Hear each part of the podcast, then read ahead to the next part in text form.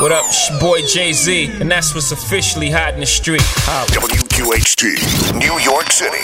Welcome to Hot 97's Street Soldiers, the hottest talk on radio. Hosted by Lisa Evers. I'm so glad you're joining us for this episode of Street Soldiers on the George Zimmerman case. I'm your host, Lisa Evers. Follow me on Twitter at Lisa Evers. I've been getting texts and tweets uh, since the verdict was announced last night at 10 o'clock. A jury of six women in Florida found George Zimmerman not guilty. I want to know what you think about this. Hit me up on Twitter at Lisa Evers and give us a call at 1 800 223 9797. That's 1 800 223 9797. What do you think happened here? Did something go wrong? Do we not understand the justice system? What happened? Many people thought that there would at least be a manslaughter conviction. Instead, not guilty on all counts. We're going to find out what happened. Maybe Florida law is different. Are there things we need to know? And what about the reaction from the community, from the families, from the family of Trayvon Martin clinging to their faith, looking to their faith for support at this time when they say their hearts are broken? Urging peace for everybody that is upset with this verdict. And we've got a great panel with us to uh, break this down and help us understand this. Joining us right now in studio, Charles Coleman. He's a former Brooklyn ADA federal civil rights attorney. Charles, thank you very much for being with us. Thanks for having me, Lisa. We appreciate it. Also with us is Faith Jenkins. If you were watching TV this weekend, CNN, Fox, any of the uh, cable news outlets, you probably saw Faith. She's a former prosecutor, TV legal analyst, one of the top attorneys. Faith, thank you so much for being with thank us. Thank you, Lisa. We appreciate it. Also with us is El Tariq Anque, a community community activist who's been with us with Street Soldiers many, many times through many different uh, episodes and things that have been happening in the news. El Tariq, thank you so much for, for thank being you, with Lisa. us. Thank you. Also with us is Julian Lewis. He's a Howard University graduate and an activist. Julian, thank you so much for being with us. Thank you very much. And um, on the phone joining us is TJ Holmes, and uh, he's been covering the trial for HLN.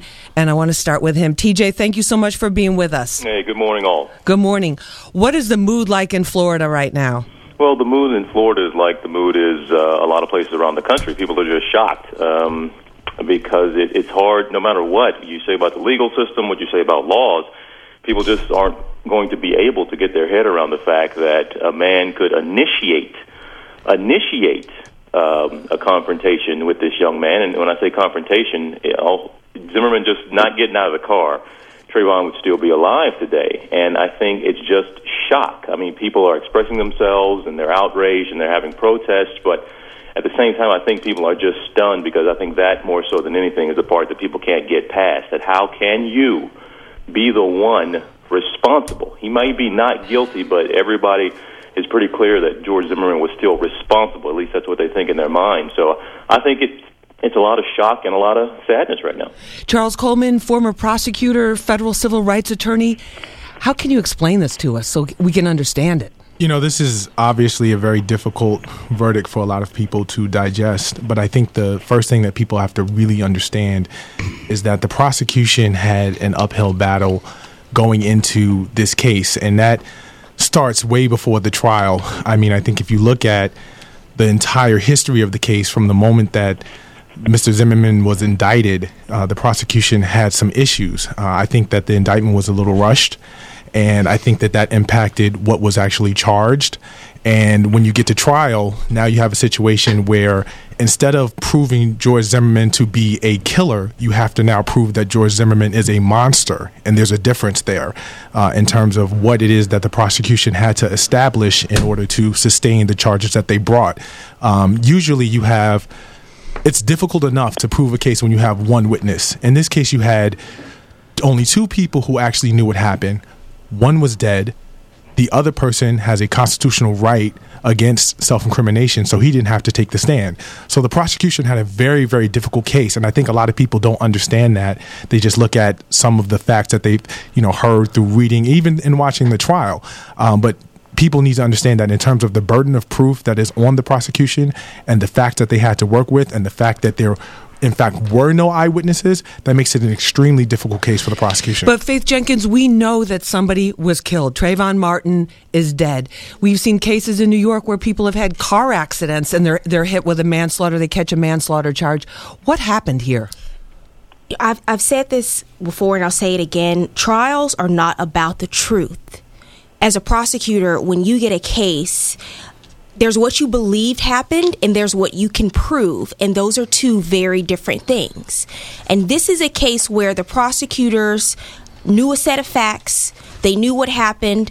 Um, the public then came to realize and understand those facts and knew what happened. But then there's proving those facts in court.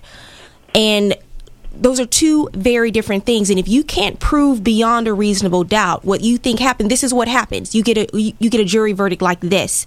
But at the end of the day you know in murder cases when you this is what this wasn't a who done it we know who did it. Right. And when you have a body And we know how it was done. A gun it was, done. fired. And when you have a body and you have a teenager who was not doing anything wrong and they are dead, you would think that our justice system somehow would hold someone accountable. You would think so. And that is what is so shameful about this case and the outcome in this case. George Zimmerman was allowed to go home last night, no accountability whatsoever. But as the prosecutor said, the blood of Trayvon Martin will forever be on his hands. I, I think one thing that happened in the course of the trial is that the prosecution lost control of the narrative. Um, a trial. You mean how they were telling the story? Exactly. Because there was never a f- complete exp- explanation Right. of I- what happened. Because they didn't know it. They, they didn't know what happened. when you're on a when, when you're a trial is essentially two people telling you a story, telling a story to the jury, and each side is trying to convince the jury of what's important. You know, last night I watched the state attorney talk about the fact that she felt that this was a trial of details or that this was a case about details. I actually disagree. I think that the mistake that the prosecution made was letting the bottom line get away from the jury. And the bottom line was there was a 17 year old young black boy who was shot after being unarmed and had done nothing wrong. And once that narrative got away from the jury, then there became room for reasonable doubt to come into play. And now no one is being held accountable for his death. El Tariq Anquay, as a community activist, your ear to the streets. What are the streets saying about this? You know, we shocked, but at the, at the end of the day, you know, how can how shocked can we be when it comes to the judicial system and, and, and we dealing with us? We dealing with us as a whole. We never um get a fair a, a fair anything when it comes to it. So for us to be running around and everybody sad, I feel the energy, but we're gonna keep getting these same results as long as we don't until we start working together, start coming together, start working in silo, until we realize that it- it's even bigger than Trayvon and Zimmerman. What about the Raheem that was killed by the Fahim, and and they the same complexion. So how do you put one body on top of another body? One life is more important than another life. So we all get on the same page and, and, and start realizing that when one person dies, whether they killed by a Zimmerman or they killed by a brother man, it's still a problem, and that's the problem right there. We don't recognize that on the whole. That is the biggest problem right there. We're dying. Julian Lewis, as a young community, community activist, what does this verdict say to, to young men?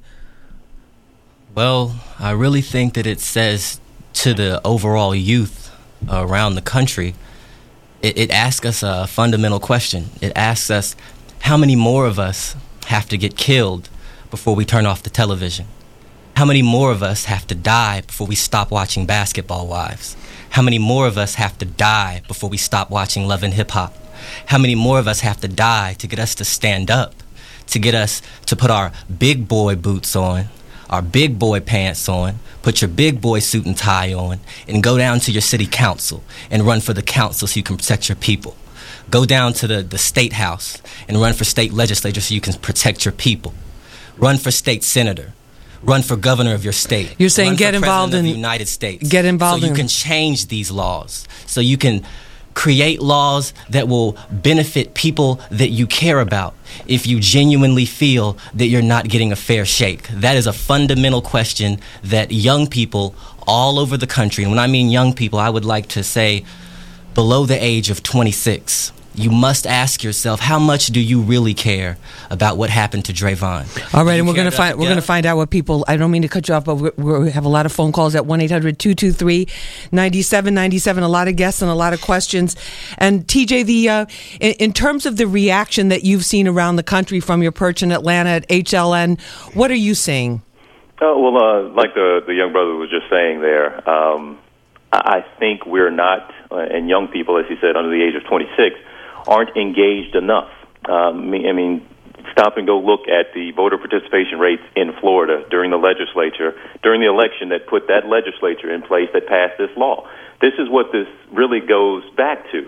I mean, the law, like it or not, is a big reason why George Zimmerman is not going to go to jail. And it starts so much earlier, before we even get to an incident in which it happened to Trayvon Martin. Before we get to that, there's an engagement that needs to take place that oftentimes is not taking place. So the law protected George Zimmerman. The law allowed this to take place. And that law was put in place because somewhere at some point we weren't engaged enough. And young people, I mean, we could all take responsibility for it, just weren't engaged enough to know what was coming and what could happen. And and please, I encourage everybody check your state. We got 20 plus states that followed suit after Florida, after the NRA made push for laws such as this. You need to know what's happening in your own neighborhood as well. And like the young brother said, uh, said well, uh, you have to be engaged. It's so hard for us oftentimes to say, "Oh, my vote doesn't matter. One vote doesn't count," and so on and so forth. Well, this is a good example of, why it does. All right, let's uh, let's go to Ife Johari. Is it Ife? Am I saying it right? Yes, it's Ife. Ife, thank you so much for joining us. Now, you organized a social media campaign on behalf of Trayvon Martin and his reputation um, as things were being said, you know, in social media. How are you feeling today and what's going on? Well, I guess like other people, I'm overwhelmed uh, with emotion. Actually, I absorb everybody else's emotions. So I'm feeling what everyone is feeling. I think that um, more than shock, people are just overwhelmed with the absurdity of it all. Like um, one of the brothers said, if uh, Zimmerman just had not gotten out the car, I think that uh, what highlighted it for Trayvon was kind of like with Emmett Till. I think it was the innocence of it all. You know, with Emmett Till being a young boy, naive, visiting the um, South from the North, not knowing, just whistling at, you know, a woman or whatever, and being killed.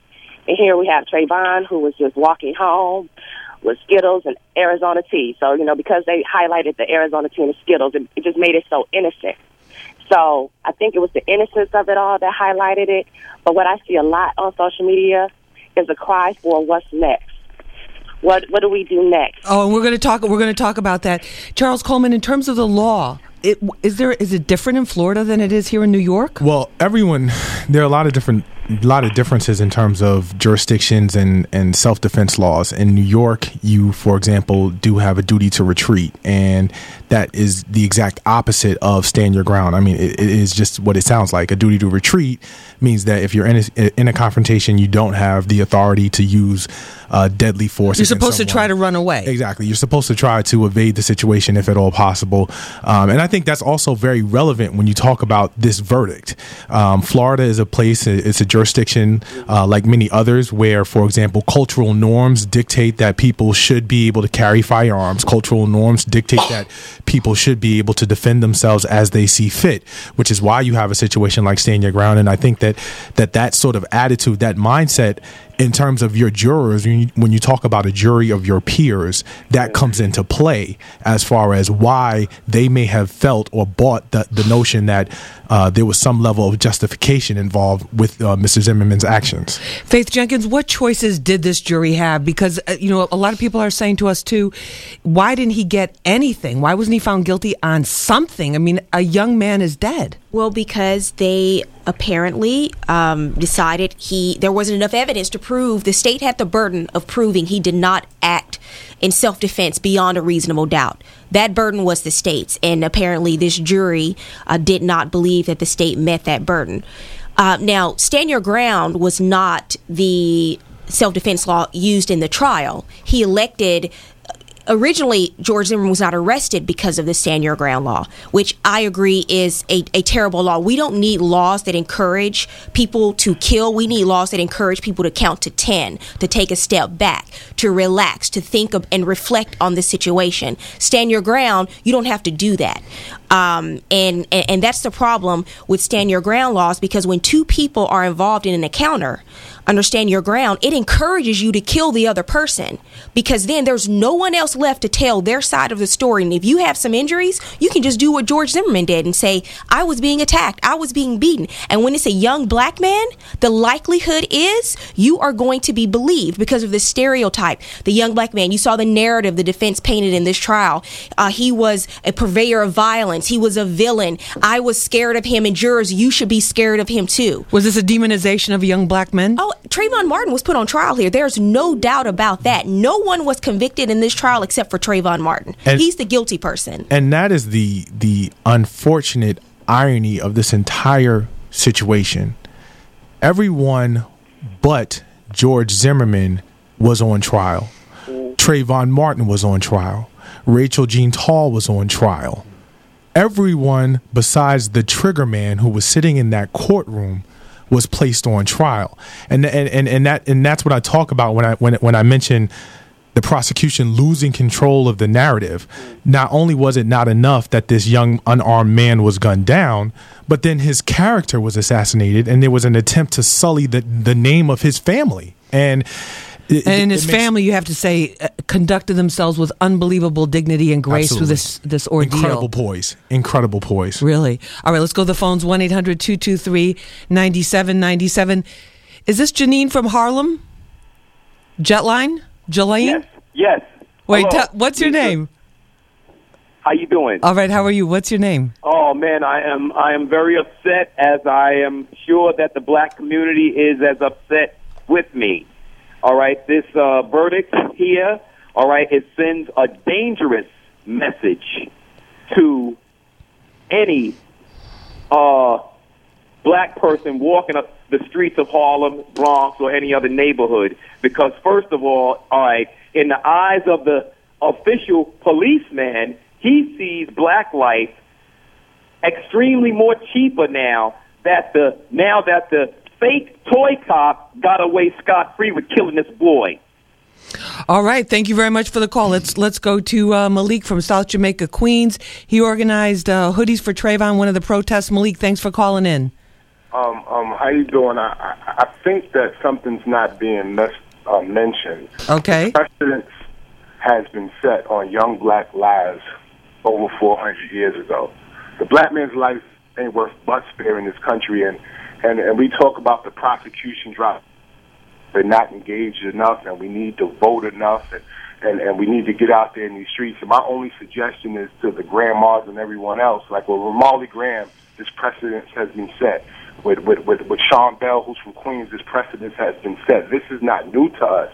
And, and, and, and my suggestion to the community is grandma go outside, grandpas go outside. We need to stop fearing the same narrative that uh, white America is fearing. See that that's the play. Like these these these white women that were sitting on this jury, they they were afraid of black young men. That is the narrative of this country. They are afraid of us. So it's easy to con or not to convict and to convict Trayvon. All right, Malik, thank you very much for the call. The jury was all women. Was that significant? And I'm not sure of the racial and ethnic composition of the jury. There were um, five white jurors, and one was black or Hispanic. Panic, yeah. I thought that um, having an all female jury would help the state because five out of six of them were mothers.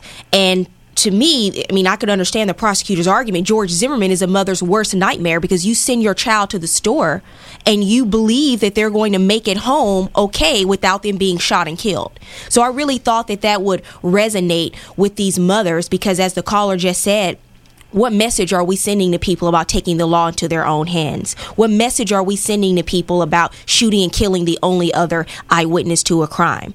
And so um, I thought that having those mothers on the jury would help because they would understand, you know, you have to come out. If you say not guilty, there's a Trayvon Martin's mother testified, his brother testified. You're ba- essentially saying no one is being held accountable for this child's death, and I just thought that that would be a difficult thing for them to do. But many of them, I think, were gun owners also, right? Some of them were gun owners. So would they identify more with Zimmerman, or would that indicate that they are fe- in fear, or is that just the way how they roll in Florida? Well, I, well, I think that that sort of goes back to some of the cultural differences that when that you talk about when you're looking at different demographics in, in different places across the country. Yep. Um, and that, and that really does come into play.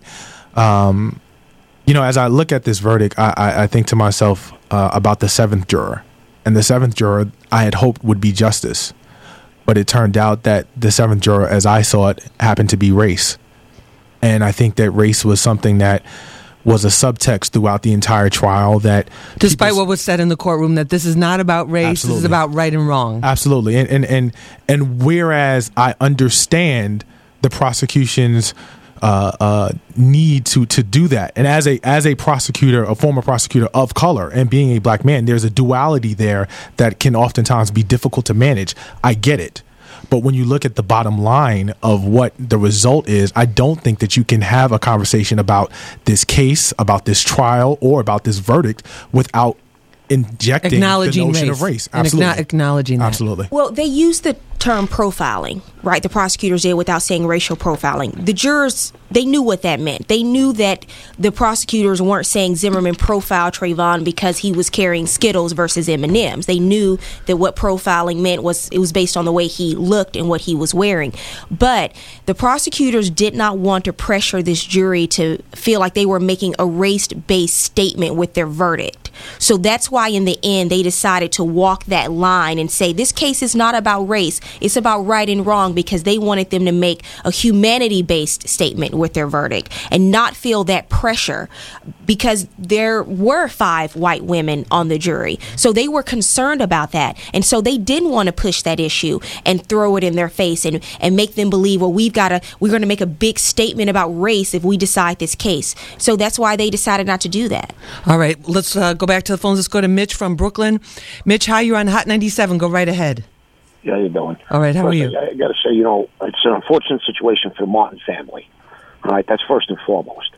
Now, what I, I grew up. Uh, first of all, I'm white. I grew up in a um, you know, a little rough environment. When I grew up, I've had myself, my myself. I've All right, Mitch, uh. Mitch, our phone lines are going crazy. If you could please get to your point. All right, the justice system. At the beginning, somebody said the justice system failed us. The justice system worked out fine. It did just what it was supposed to do: arrest somebody, put somebody on trial, and let the people make a decision.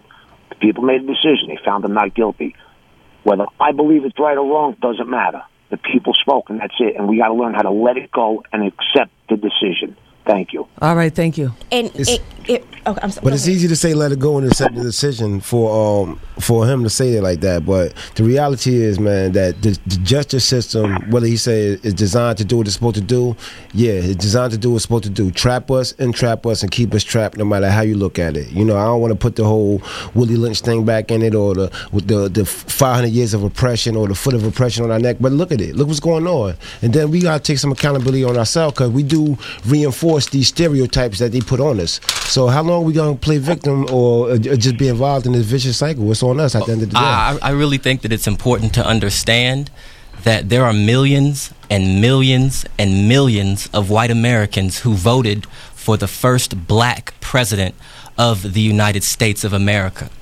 So we need to realize that African Americans, if you have white friends, some of them may be familiar with the horrors that we face on a daily basis, and some of them may not. We all have different life experiences, but if you act in a humane way, in a common bond of humanity, and explain to your friends what's happening to you. Explain to your friends what's happening to your people. If you explain it to them, they will understand. That's how President Obama got elected by so many people of every race, of every nationality. He explained to And a them majority- and a what is majority of going on. It is not about race. This is about humanity. There are stupid, ignorant people of every color all over the world. All right, Do Julian, not I got need I got to jump in right there real quick. Uh, Angelique Tyree, It's our producer, race. came in with uh, tweets. What's Yes. going on on Twitter? So the Twitter um, messages are going off as well as the phone lines. Um, we have one Twitter post that says, "Your guests say blacks need to get inside the system to fight it effectively. What can Obama do about Zimmerman? I'm so serious." And that was from at Kel68.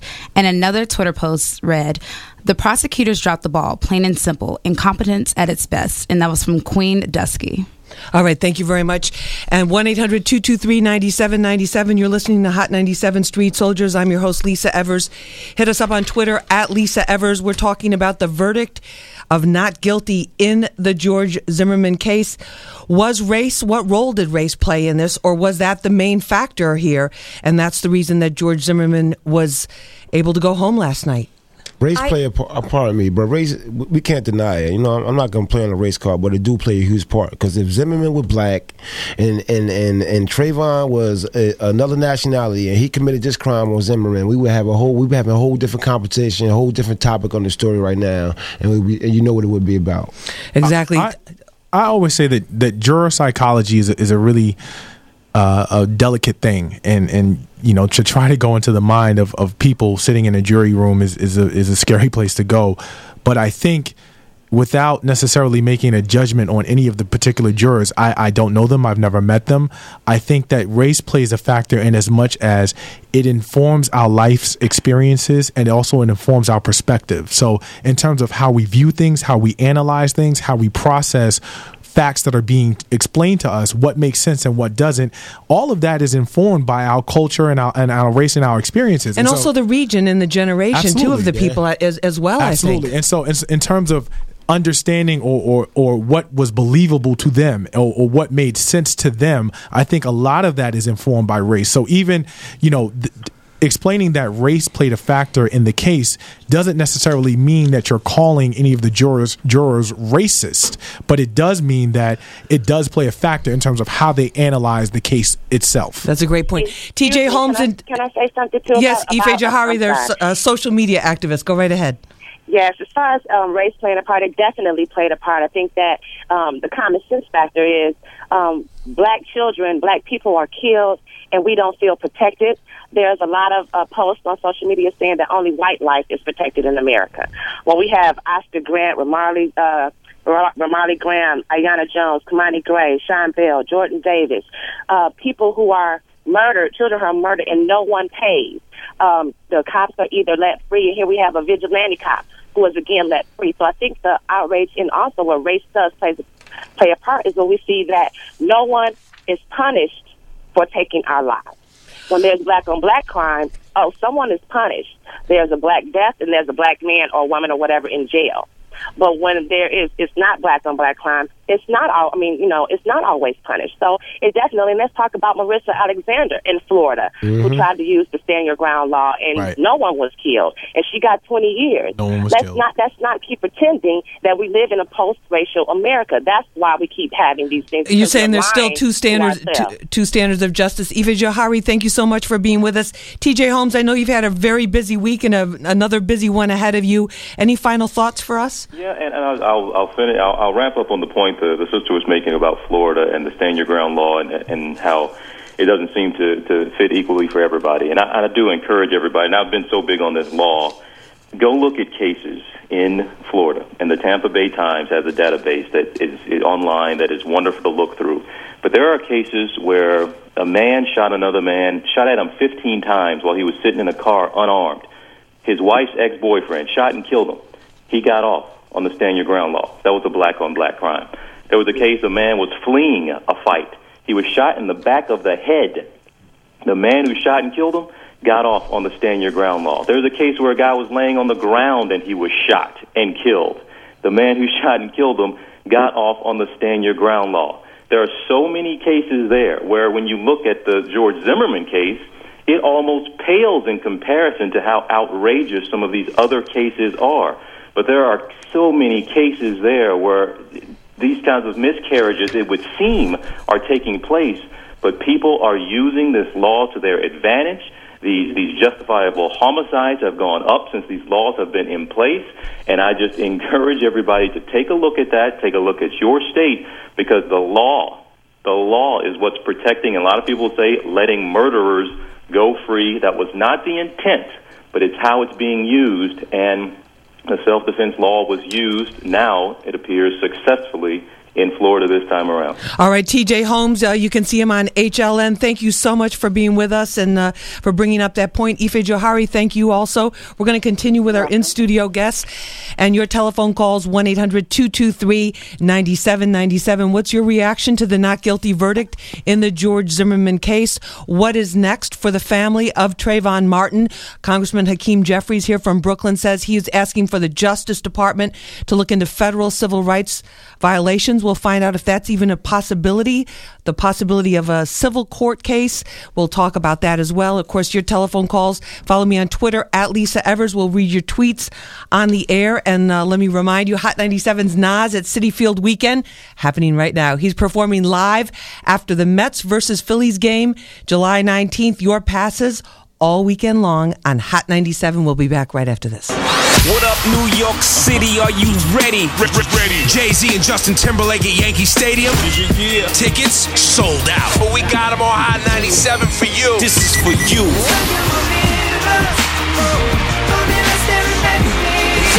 Jay Z, Justin Timberlake. live. You are going to be got tickets weekday mornings at 7:50 on Hot 97. And again, with me, Angie Martinez at 4.50 p.m. Whether we're heading out of town or just around it, the RAV4 has available features like the Entune multimedia system, power moonroof, and heated front seats to make the journey as amazing as the destination. not to mention more than enough room for us and all of our stuff. Spacious, smart, stylish, and down for whatever. The 2013 RAV4. Toyota. Let's go places. Always drive safely, obey traffic laws, and focus on the road while driving. Apps, services vary by phone and carrier. Functionality depends on many factors. Select apps use large amounts of data. You are responsible for charges. For enrollment, costs, and more details, see toyota.com slash Entune. If you came to Sears, I'd show you a Kenmore Elite French door refrigerator with 33 cubic feet of storage capacity. No other fridge holds more. Isn't that right, Gargantua?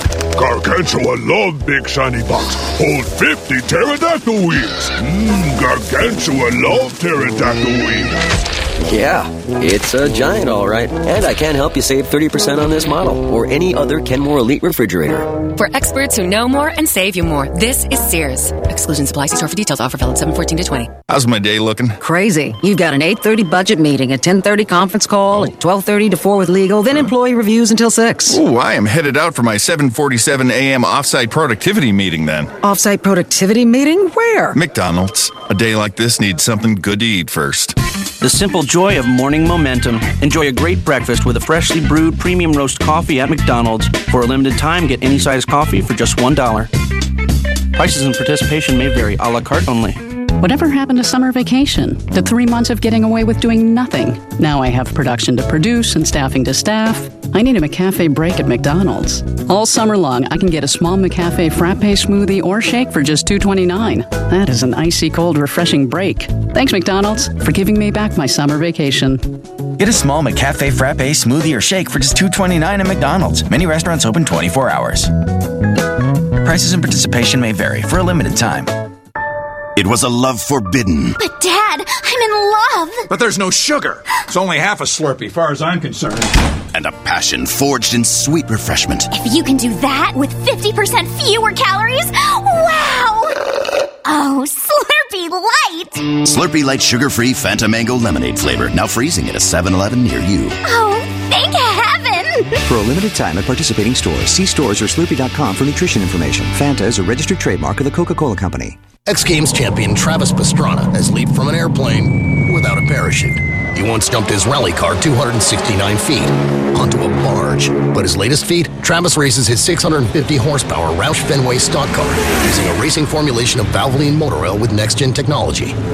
Made with 50% recycled oil, Valvoline Next Gen is specially designed for today's hotter running engines. Looks like recycling just got badass. To see more from Travis and Valvoline Next Gen, go to youtube.com slash Valvoline. I'm Jim Koch, brewer of Samuel Adams. Why is Boston Lager loved by beer drinkers? Maybe it's the deep amber color, or the head so thick you could float a bottle cap, or maybe it's just a freaking good beer. Feeling good today.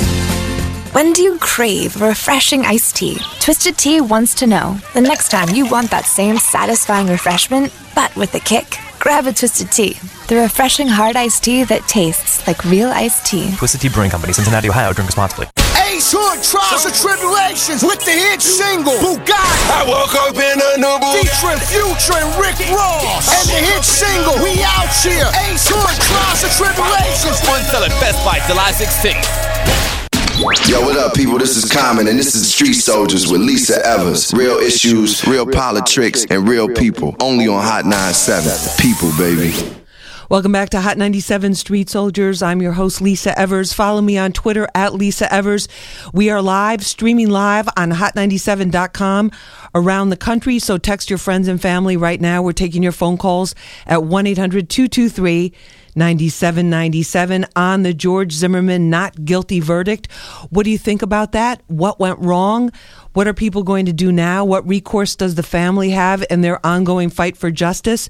We'll be talking about that with our guests, including Charles Coleman. He's a former Brooklyn ADA and a civil rights, federal civil rights attorney, um, TV legal analyst and former prosecutor Faith Jenkins, community activist based out of Newark, Al Tariq Ankwe, Julian Lewis, a Howard University graduate and activist.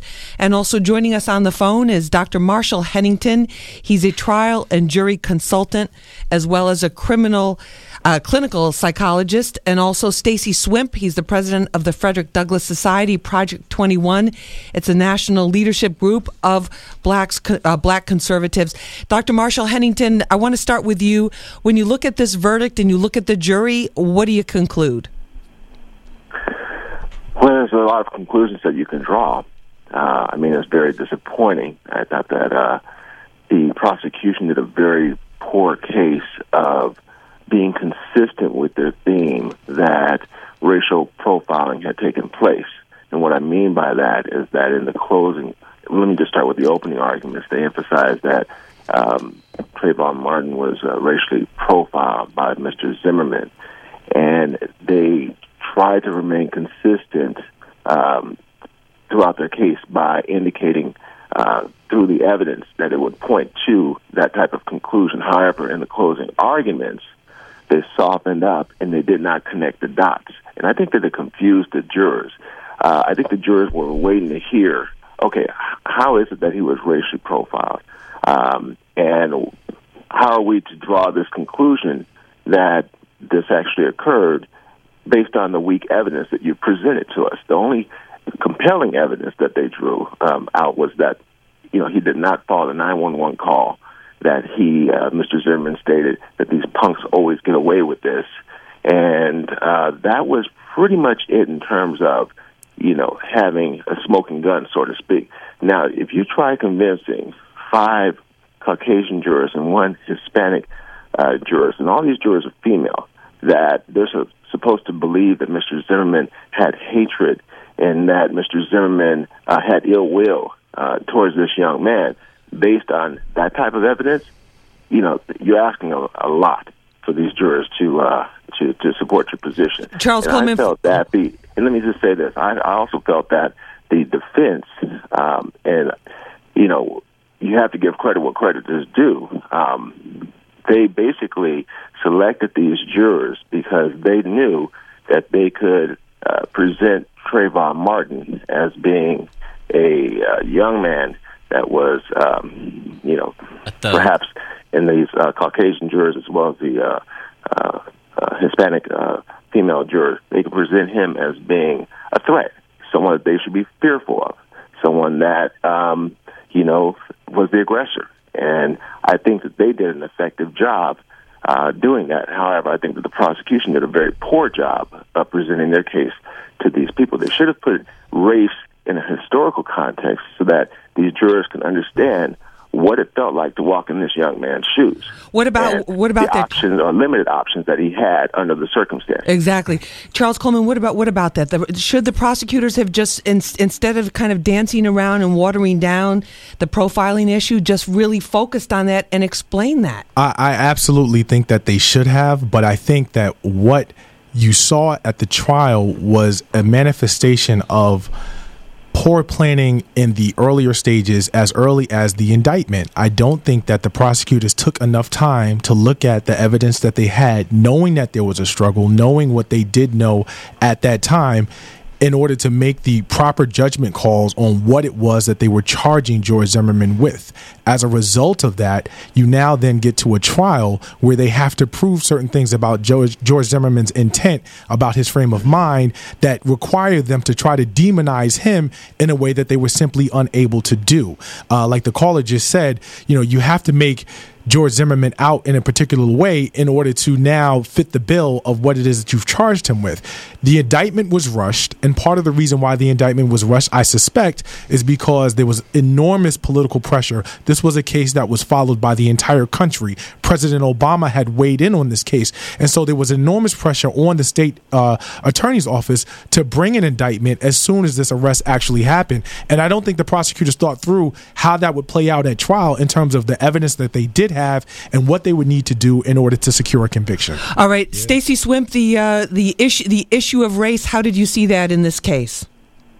Well, I, I never really saw this as a case so much about race per se. I felt that the media uh, made it out such. Uh, do I think that Trayvon Martin was uh, racially profiled? Possibly so, but I absolutely think he was profiled uh, based upon uh, Zimmerman's uh, perception that this was a continuum of the break-ins uh, in that area. So I, I, I, I can't personally understand uh, why someone would look at someone and uh, to make a determination that this person is a criminal. But uh, I think this case uh, was not so much about race, quite candidly. But but I tell you what, it, I, I read a book some time ago that is called "As a Man Thinketh," and there was a comment that I kept thinking about yesterday from that book when he said that circumstances are but mere mirrors, which show us who we are, and that it doesn't change us; it just shows us something about ourselves. And I think that this case was not so much about race, but we found out, if we didn't know, that we certainly have some serious, serious issues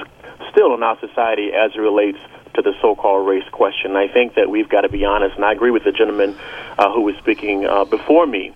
Uh, about their comments, uh, and and I just think that we have to have some serious comments about the historical experiences, and and, and that's really what many, you know, most Black Americans were responding to the injustice in our criminal justice. That the history people are seeing this Yeah, as the just history another another case in a long line of and it injustices. just really, just really, you know, just it just blew up out of control. Like I almost wish this case would not have been tried in the media. To be honest with you. All right, let's go to Daphne from New York. Daphne, hi, you're on Hot 97. Go right ahead. Hi, good morning. Good morning. Um, as a mother of a young black boy and a teacher of many African American boys, I weep for them. I'm disgusted that Michael Vick got two years prison That's right. term Talk for about that. um, A do- dogs. a dog, and for Zimmerman dogs. gets no prison time for killing a teenager with no weapon Hmm. and no provocation for even following this boy in the first place. But America thinks this is okay, and the and one of the callers said to just accept it and move on. How can we just accept it and move on when I'm teaching young black men that if they are educated and they do the right thing, they will be okay.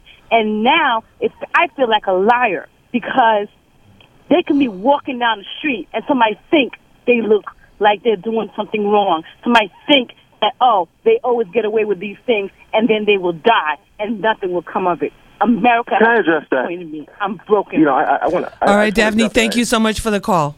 Thank you. And I think that I think as parents, as concerned parents, um, we have an obligation, a responsibility for our sons and our daughters to educate them about, you know, the racism that exists in society. And and I think that if we don't do that, then we are not only doing a disservice to our, our children, but I also believe that we're making them vulnerable for things that could occur in the future that they may not be aware of. And I think that it, we can't rely on society to educate our kids. All parents must take responsibility and accountable for their own children.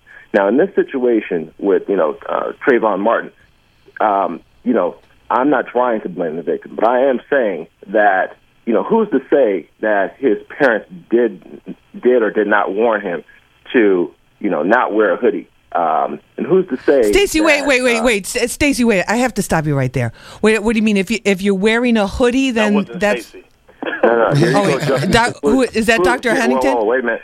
Here you go, jumping to conclusions. What I'm saying. Well, no, that uh, you're on the phone and I can't- They did or did not. Is this What Dr. wait, is that this- parents, what I'm saying as as parents, we now know that we have to educate our children about things like that. Okay, we have to make them self-aware of the clothes that they wear. Okay, of the areas that they go in. Wait, wait, Uh, hold on one second. Is this Dr. Hennington? That's that is speaking right. I think that Yeah. I, I, I, That's that's like saying women if they wear you know if they're exposing their arms or their legs they deserve to get raped. I mean that's kind of I think that that's an, I I think that is an Ma'am, I absolute. never said that. I think that is an never that. absolute I said that we have to aberration. be aware of the clothes that we wear. I said that we have to be aware of the environments that we're in. I have to, and I said that we have to also be aware. He's of walking home I- from I a think 7-Eleven on a rainy night, pulling a hood over his head. He's not putting on a mask and black gloves with a gat ready to go rob somebody. I think that that is an abs- I think that is an absolute aberration to what it is that we should be doing and are supposed to be doing as a people. And what you are essentially advocating is that we simply accept that this is the reality and we continue to operate within that. I'm not saying that. What I am saying is that we have to be very conscientious of the racism that exists in society and, and the message that we deliver to our children. Okay. Okay. I and just What, what message do we del- deliver to our leaders? Okay, wait, Faith, Faith Jenkins. Absolutely. How about we? How, how about Okay, we hold on one second, Dr. Hennington. Hold on one second. Let me let Faith Jenkins, our legal analyst. how about we focus on don't kill people don't overreact when you see someone who may be dressed uh, in a way that you think may be suspicious I don't agree with you profile as well. them don't follow them why don't we focus the attention on the people who actually commit the acts of violence. Now i understand with our young people there's an image that you want them to portray. Um, when you go on a job interview when you present yourself there's a certain image. But at no point can you look at someone as a young man and say that they brought something on themselves like this because of the, they were wearing a hoodie or because that. of the And way I they were dressed They did. Okay, and then I, just I want to clarify about the charges because this bothers me, and I know a lot of people don't understand it either. We've seen there was no they could have found him guilty of second degree murder, guilty of manslaughter, and that's it. There's no involuntary manslaughter there like we have in New York. Well, well it, it, Yeah, I, I agree with what she just said. First of all, this is Stacy Swimp from Project 21, Frederick Douglass Society speaking. Uh, I thought the same thing to myself. Uh, I thought the second degree murder charges was a gross overreach personally, uh, and I think he was uh, working behind the eight ball because of that from the very beginning. I thought it should have been a manslaughter charge with a lesser charge of voluntary and involuntary manslaughter. But let me just speak to something just right quick, and I won't take long, I promise you, that the gentleman said. I do think that there are a number of lessons that we have. We can't listen. I'm I'm I'm not I'm disappointed uh, as well. But at the end of the day, I'm also asking myself, what are the valuable lessons that we can teach our children? I think pride. Correct. You know, pride is a big thing, and and certainly Trayvon Martin didn't invite it. But I put myself in that young man's position on so many levels. I grew up in the inner city, and I think there are lessons we need to be teaching our young people about individual responsibility, about making sure.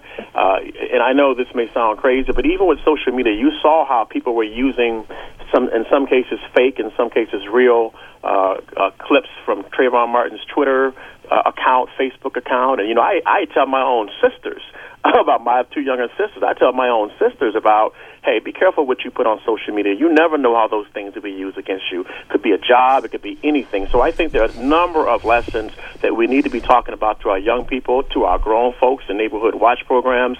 So I pray that that, that doesn't get lost in this whole uh, conversation, not just on this particular panel, but going forward. I pray that we're talking about those valuable lessons and that, yes, we need to talk about the fact that we still have issues with discrimination and racism in public policy. We need to be able to perceive the difference between real and not real. But at the end of the day, we still have to talk about the individual responsibility piece. Al Tariq? Just, uh, just, just my personal opinion about this whole situation. One thing, there was nothing that um, the prosecution would have been able to convince these jurors about anything. When we went in today, I'm telling you right now, I already knew what it was. Once they started deliberating more than three hours, I already knew what the verdict was. I've been through a homicide trial myself, so I, I, I'm talking firsthand. And the second thing is, it's, it's kind of like you know, I'm not saying this karma, but I'm, I'm, not sure I'm using the right words. But this is what happens when when the media trials us, and then everybody gets on to a case because it's trendy. Everybody start wearing the hoods because it's trendy, and we get all this support because it's trendy. What about all the support for the regular people that's getting killed every day in the community? That's the big. I'm telling you, we we get so far away from the little stuff because we focus on this one issue. It's bigger than Trayvon. I'm not trying to take. I'm not being insensitive to anything right now. But what about the two people that got killed in Newark today, or the three people in, in, in New York. What about Chicago? 72 shootings over the weekend. You know, come on now. We, we put all this energy in, in these celebrities. They put on hoodies and want to wear shirts at, at the award show. What about the regular Joes that's getting killed every day? We taking away from this, and until we get to, to the real root of the problem, we got to stop working in silo and work together. We will never get nowhere as a people, and we're gonna get these same results uh, at the uh, time. And you're saying take every life. Every life has the same Everyone, value. Everyone. Uh, all right, let me br- let me bring in uh, Norman Seabrook, president of COBA. Norman, Good thanks morning, for calling in. Good morning. All right, how are you? I, I'm I'm good. You know, I'm I'm not shocked at this verdict, and and let me say that as a law enforcement officer, there are laws that allow people to do certain things, whether we like them or not. These laws have been written. One of the things that uh, Zimmerman's first, let me say, Zimmerman's attorneys were brilliant. These guys were brilliant. They brought their A game when they came out, and they fought for their client, and that's what they do. Regardless of what we believe, at the end of the day, they fight for their people, and that's what they did. But one of the witnesses said something that I know stuck in the jury's head because I know it stuck in my head. They said that if you are in a fight and 30 seconds into this fight, you are losing this fight, you need to change, Change your tactics. immediately. Change your tactics. And when they changed tactics, Zimmerman changed tactics because Trayvon Martin was that much better. He pulled a gun. And he equalized it thinking that that was the answer. It's unfortunate that the Attorney General that took the case didn't prepare the attorneys going in to a real fight to win. They just thought that it would calm the community down and say, we Well, did uh. I mean that's a bit. Norman, I gotta let you go because we're up against the clock here. We're just about out of time. But that Love that's you, the big question of whether, whether they put up the best fight. Do you think they did, Charles? I think that they did, but I think when I when I if if I had to put a theme to the prosecution's case, it would have to be too little, too late. I think the prosecution did an outstanding job on their summation. I think that they did a great job of trying to shore up holes and, and tie things together on their closing. I think they did an excellent job on their rebuttal.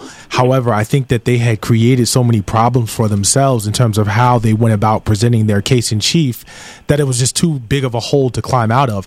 I want to go back just for a brief moment and address the comments regarding uh, what we teach our young people because those re- that really stuck with me. That What Dr. discussion Hennington said, me. yeah. right. And, and and I don't want to make this a cliche, but our community has to own and control our own narrative. By walking around and saying, well, we have to be careful about what it is we teach our young people and letting that be the end of the discussion, we are now allowing ourselves to operate within the confines of someone else's narrative. Rather than taking that energy and making the next sentence be, we also have to take the same amount of vigor and vigilance in terms of addressing injustice and speaking truth to power until the point that young black boys' lives are as valuable as anyone else's, until the point that members of our community do not continue to be targeted.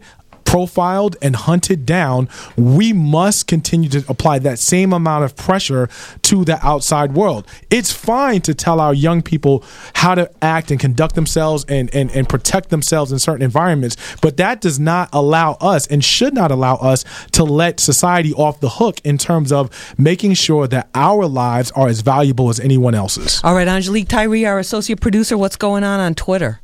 So Twitter is once again going crazy. We have one tweet from G- GJ McCrae saying justice is unbalanced, but we have voices in the political arena. But who's talking? No one. We lack leaders and voices. Another one came from R underscore Oben.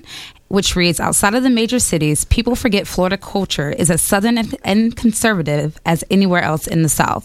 And the last one is from Daniel P underscore 31 saying that this trial should be a wake up call. The stereotypes are killing us.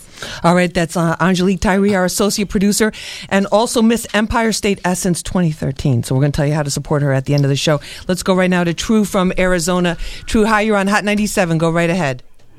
Yeah, peace. Um, I just wanted to speak as a independent hip hop media host. Um, as far as what is next, we, we know that the media has a lot of influence influence on how in in, in cr- creating George Zimmerman type mind states. And I just wanted to know, like, as far as uh, what we do in hip hop, um, going forward, will, will, will, will like Hot 97 play more songs that speak to the youth that politicize their minds and you know what I'm saying, uh, make them more community uh, oriented like, like songs that. Well, um, well, let's see. True, I'm, I'm I'm almost out of time. I know you're calling from Arizona. I want to thank thank you for calling in. That's a question for our program director, who's not here. But also, it, it depends on the artist. I'm sure if there were a lot of artists that were doing that, there would be a response uh, from Hot 97 because we always have our ear to the streets. They're not going to do that because it's not trendy. There is a there is a rally today. I wanted to let you know about Kevin Powell and BK Nation. They're calling for a peaceful protest on the George Zimmerman verdict at 2 p.m. this afternoon at Union Square in Manhattan. That's Broadway and 14th Street. They're saying, please bring signs, people, your voices, pass this on, repost, tweet. They're encouraging folks of all backgrounds across America, people from every background who care about justice, to show up at Union Square this afternoon at 2 o'clock. That's Kevin Powell and BK Nation for a peaceful protest. So uh, I wish we had more time. We have a lot of callers left on the line Keisha, Brandon, Sheena, uh, John, Rodney, um, Stacy Swimp, and Dr. Marshall Hennington. Thank you so much for being with us. We really appreciate it. And also our guests in studio, Charles Coleman, Faith Jenkins, El Tariq Anque, Julian Lewis. I want to thank you all for being with us on this episode of Street Soldiers. We really, uh, really appreciate it. And also, I want to send our condolences uh, to the family of Private Errol Elijah Milliard from Brooklyn. He was 18 years old. He was killed serving our country in Afghanistan. So our condolences. I know there's many prayers going out at church services in Brooklyn for uh, Private Errol Elijah Milliard and his family today. So our condolences to you. And also, I want to let you know our uh, associate producer, Angelique Tyree was uh, chosen to be Miss Empire State Essence 2013. You can Google it. She is uh, in the competition on Saturday. You can vote. Right now, she's number one in the People's Choice. Like, I'll let you know, they do charge you a dollar for the vote. Um, she's hey, worth it. She's worth it. She's guys. totally she's totally worth it. So she's the People's Choice. You can you can give her a vote, give her some support. And uh, I want to thank my whole crew here at Hot 97, my executive producer Tone Capone, our production supervisor Andrew Veris, our associate producer Angelique Tyree, the one and only TJ on the boards, posting, keeping it all going always on point. And I want to thank our sponsor. Uh, this episode of Street Soldiers was brought to you by Dunkin' Donuts. New hot and spicy breakfast brings a perfect amount of heat to your morning. Start your day spicy. America runs on Dunkin'. Want to thank you. Check me out on the Fox 5 News at 5, 6, and 10. Follow me on Twitter at Lisa Evers, Google Plus. Lisa Evers, Instagram, Lisa Evers Live. You'll see where I am during the week, maybe in your neighborhood. So uh, check it out. We'll be back live next Sunday on Hot 97 Street Soldiers. Remember, use your mind. It's your best weapon. I hope it's your only weapon. I'm Lisa Evers. Push for peace. So this how we gonna do it. Hot 97 has your tickets to see Drake. Turn up your radio right now. Started from the bottom, now we're here. Drake, Miguel, and Future all taking over the Prudential Center in Jersey and the Barclays Center in Brooklyn, October 27th and 28th. New York City, New Jersey, I always hold you down. Long as my love. You know Hot 97's the first station to hook you up with these tickets. What goes great with the delicious chocolate taste of Milky Way?